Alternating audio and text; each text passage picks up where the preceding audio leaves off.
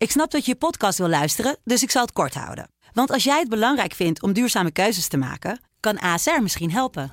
Nou hoor ik je denken, hoe dan? Nou, bijvoorbeeld bij het duurzaam herstellen van schade. Of de premies die we beleggen volgens ons duurzaam beleggingsbeleid. Dat bepaalt waar we wel en juist niet in investeren.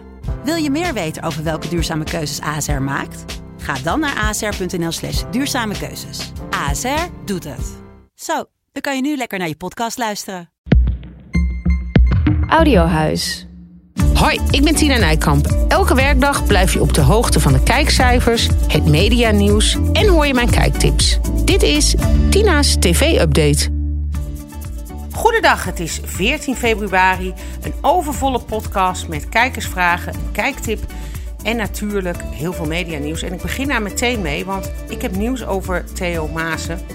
Want ik heb ontdekt dat Theo Maassen niet alleen zomergasten gaat presenteren dit jaar. Of tenminste, dat weten we natuurlijk nog niet zeker. De VPRO heeft in ieder geval laten weten vooralsnog geen stappen te ondernemen tegen uh, Theo. Maar hij is ook bezig geweest met een andere serie. En die serie die heet Der Theo. En uh, die is het afgelopen jaar opgenomen. En daar is hij nu nog steeds mee bezig. En uh, dat gaat over Duitsland, die serie. Het lijkt me een soort route-tv-achtig programma. Een beetje een docu-serie. En het gaat dan over dat de Duitsers overal beter in zijn dan wij Nederlanders. En Theo gaat dan door Duitsland reizen op zoek naar die, uh, ja, die Duitse cultuur. Het is voor NPO 1, dat heb ik uh, zeker, dat is zeker. En waarschijnlijk is het voor BNN-VARA en niet voor de VPRO, maar dat weet ik niet zeker. Maar dat is natuurlijk wel ja, voor BNN-VARA de zoveelste uh, presentator dan die, waar iets mee is. Want we hadden vorige week natuurlijk al Paul de Leeuw. Nou, voor Matthijs van Nieuwkerk, daar zijn de gemoederen nog steeds over bezig. Galit Kazem zit thuis vanwege mogelijke omkoping tijdens zijn advocatencarrière. En dan nu Theo Maassen. Nou, ik ben heel benieuwd uh, ja, wat er met die serie sowieso gaat gebeuren. Of de VPRO of BNN-VARA dat überhaupt dan willen gaan uitzenden op NPO 1. Kijk, de VPRO die heeft nog niks laten weten. Die, laat zeggen, die zegt het is een privé kwestie, die vermeende mishandeling van uh, Theo Maassen. Maar ja, of BNN-VARA daar hetzelfde over denkt... Uh, en wat de NPO daar natuurlijk van vindt. Uh, nou, en die serie is natuurlijk ja, ook hartstikke duur. Die heeft denk ik wel een tonnetje of vijf, zes gekost. Dus het is wel heel, uh, ja, weer iets nieuws nu. Wat gaat er met die serie gebeuren? Kijk, voorheen hadden we natuurlijk Tim den Beste. Die serie is gewoon uitgezonden. Maar de KRO-NCV besloot wel om hem uit die finale week van Wakku Wakku te halen. Nou, dat is eigenlijk een vergelijkbare kwestie. Want een privé kwestie. Maar ja, goed, toch wel in deze tijd zeker wel iets lijkt me waar ze met een statement over naar buiten moeten gaan komen. Dus ik ben benieuwd of dat vandaag dan al is. En uh, of die serie nog wel te zien zal zijn. Dus Der Theo heet het. Uh, en het zou dus voor NPO 1 zijn.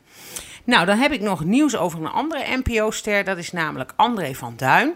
Dat is wel goed nieuws. Hij krijgt een eigen uh, televisieprogramma over zijn 60-jarige televisiecarrière.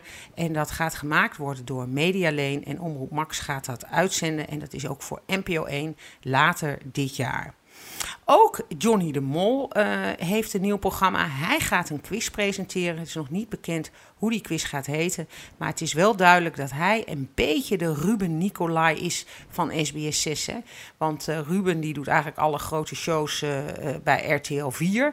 En Johnny nu toch ook wel echt bij SBS 6. En hij heeft natuurlijk al heel veel succes gehad met een quiz. De quiz met ballen. Want die is vorige week al aan Amerika verkocht. Dus ik snap ook wel dat John de Mol denkt... nou, ik zet mijn eigen zoon erop. dan is de kans op succes best wel groot. En dan hadden we natuurlijk gisteren dat nieuws dat die Rachel of Rachel Hazes-soap uh, niet doorging hè, bij SBS 6. Dus die pilot is dus voor niets gedraaid, denk ik. Want ik denk niet dat RTL 4 eh, Videoland uh, interesse in heeft naar de NPO, denk ik al helemaal niet. En ik denk dat dat dus een hele verstandige beslissing is geweest van SBS 6. Want ja, zo'n serie kan niet eens een kijkcijfer succes worden. Hè, want Waarom dan niet? Nou, omdat Rachel Hazes natuurlijk uh, ja, gewoon niet de sympathie aan haar kont heeft hangen. Hè. Ze maakt ruzie met iedereen. Uh, en dat, ja, dat vinden mensen gewoon in Nederland niet leuk. Uh, je ziet dat zo'n Frans Bauer-serie, die zal natuurlijk wel gaan scoren. Die heeft wel heel veel sympathie, hè. die heeft veel fans. En daarnaast heeft Rachel Hazes natuurlijk niet zelf echt een carrière gehad in haar leven. Dus ze heeft ja, ze, ze, is zeg maar echt de weduwe. En ze doet alles in haar leven, heeft nog met André Hazes te maken. En juist omdat er over die André Hazes kwesties nu zoveel ruzies zijn en rechtszaken en alles. Ja, is dat natuurlijk. Ja, kan dan, ja, is dat voor de kijker heel raar om daar dan naar te gaan kijken dat zij een bar gaat openen in Spanje. Terwijl ja, haar, eh, de kinderen van André Hazes, uh, dat ze daarmee zo'n ruzie heeft. Dat, dat voelt gewoon heel raar. En daarnaast is het ook zo dat haar andere documentaire series die ze al eerder heeft gedaan, in 2005 al, een jaar na het overlijden van André, had ze bij de Tros een serie namens André. En uh, ook een paar jaar geleden in 2021 een documentaire serie Kleine Jongen op NPO 3. Ook die series waren niet goed bekeken. Dus het is ook niet zo dat, dat je denkt, nou, ze had voor, voor vroeger wel heel veel kijkers. Dus dat zal nu nog wel een paar van overblijven. Dus dat, dat helpt ook niet. Dus ik denk een goede beslissing van SBS 6. Dan gaan we naar de kijkcijfers. Nou, uh, Sjoerd van Ramshorst, die gaat als een tierenlier met dat met een mes op tafel. De eerste aflevering al 911.000 kijkers. Nou, Omroep Marx was zo blij. Die hebben zelfs ook de lineaire cijfers daarvan openbaar gemaakt op een Instagram-account. Dat is uitzonderlijk, want dat doen eigenlijk de publieke omroepen sinds uh, september niet meer. Hè, die lineaire cijfers bekendmaken. Maar ze waren blijkbaar zo trots dat ze dat nu wel deden. Nou, hartstikke leuk ook. En Sjoerd had gisteren alweer 871.000 kijkers. En hij zit daar gewoon eigenlijk gewoon boven de scores van Herman van der Zand. En mensen vinden hem dus hartstikke, het hartstikke leuk doen. Uh, want dat blijkt wel, anders dan kijken er natuurlijk niet zoveel mensen op dat hele moeilijke slot hè, tegenover GTST en dat journaal. Nou, verder viel gisteren op dat ik vertrek natuurlijk weer heel goed scoort. En dat over mijn lijk ook altijd uh, ja, uh, ja, echt, echt veel kijkers heeft. En, uh, ja, dus, en bij de uitgestelde kijkers viel op dat het familiediner, wat vorige week toch wel heel dramatisch begon, dat er toch uitgesteld nog wel heel veel kijkers had. En ik kreeg zelfs een appje van Bert van Leeuwen vanochtend daarover. Die dacht wel, denk dat hij dacht, nou, ik hoop dat je nu dan ook schrijft dat het wel goed gaat. Dat stond er niet in, maar dat heb ik wel even opgeschreven op mijn Instagram-account ook, want dat is natuurlijk ook wel fair. Dat 831.000 kijkers in totaal en dat is best wel heel erg Oké. Dan gaan we nu naar de uh, vragen.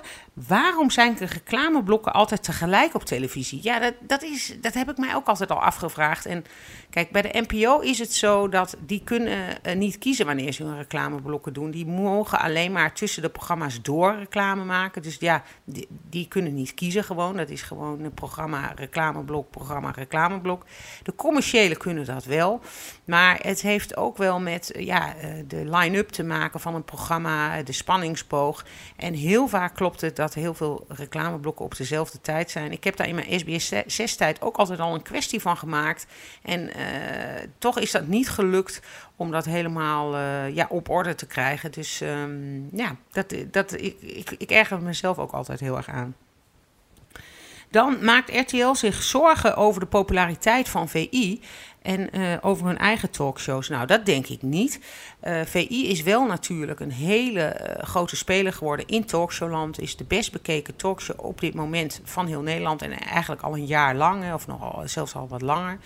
En RTL scoort in de totale cijfers natuurlijk wel veel minder dan VI. Maar in de doelgroep scoren Umberto, Bo en Renze eigenlijk hartstikke goed en bovengemiddeld. En zoals gisteren had Umberto ook een hoger kijkcijfer in die doelgroep dan bijvoorbeeld Married at First Sight.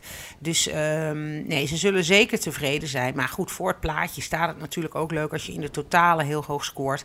En uh, ja, uh, VI heeft dat allebei. Die scoort en in de totale gigantisch hoog en ook in die doelgroep. Hè. Voorheen werd er dan blijkbaar door de bazen van SBS 6 wel eens tegen die mannen gezegd: Nou, jullie scoren heel oud. Nou, niets is minder waar. Ze scoren gewoon uh, 22,9 procent. Nou, dat is voor SBS 6 in de geschiedenis van SBS 6 gigantisch hoog.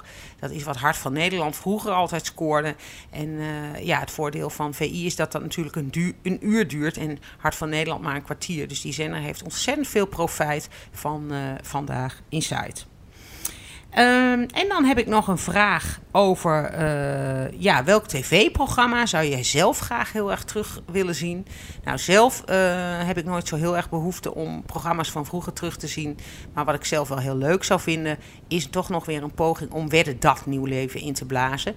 Uh, dat heeft een poging, Jeroen van der Boom heeft dat onlangs nog gedaan, een aantal jaar geleden met Sylvie Meijs op SBS 6, Carlo Boshart en Nicolette van Dam ooit ook nog op RTL 4. Maar ja, gewoon echt die, dat echte format van vroeger uh, met uh, twee ja, leuke presentatoren erop. Dat zou ik nog wel een keer weer terug willen zien, maar het hoeft ook niet per se hoor. Nou, dan de kijktip voor vanavond. Nou, ik ga toch weer kijken naar het verhaal van Nederland, het verhaal van Oranje Nassau. Dat ga ik kijken en dat scoort wel iets minder dan het, de eerste serie. Maar het is zo mooi gemaakt, zo prachtig. En ik denk echt een ja, een ultiem televisieprogramma om op de woensdagavond te kijken. En als je dat niet doet, wens ik je een hele fijne Valentijnsdag. Dat is het natuurlijk ook vandaag. En uh, dan spreek ik je vast snel weer. Dit was Tina's TV-update. Heb jij nou ook een vraag? Stuur me een berichtje via Tina Nijkamp op Instagram. Tot morgen!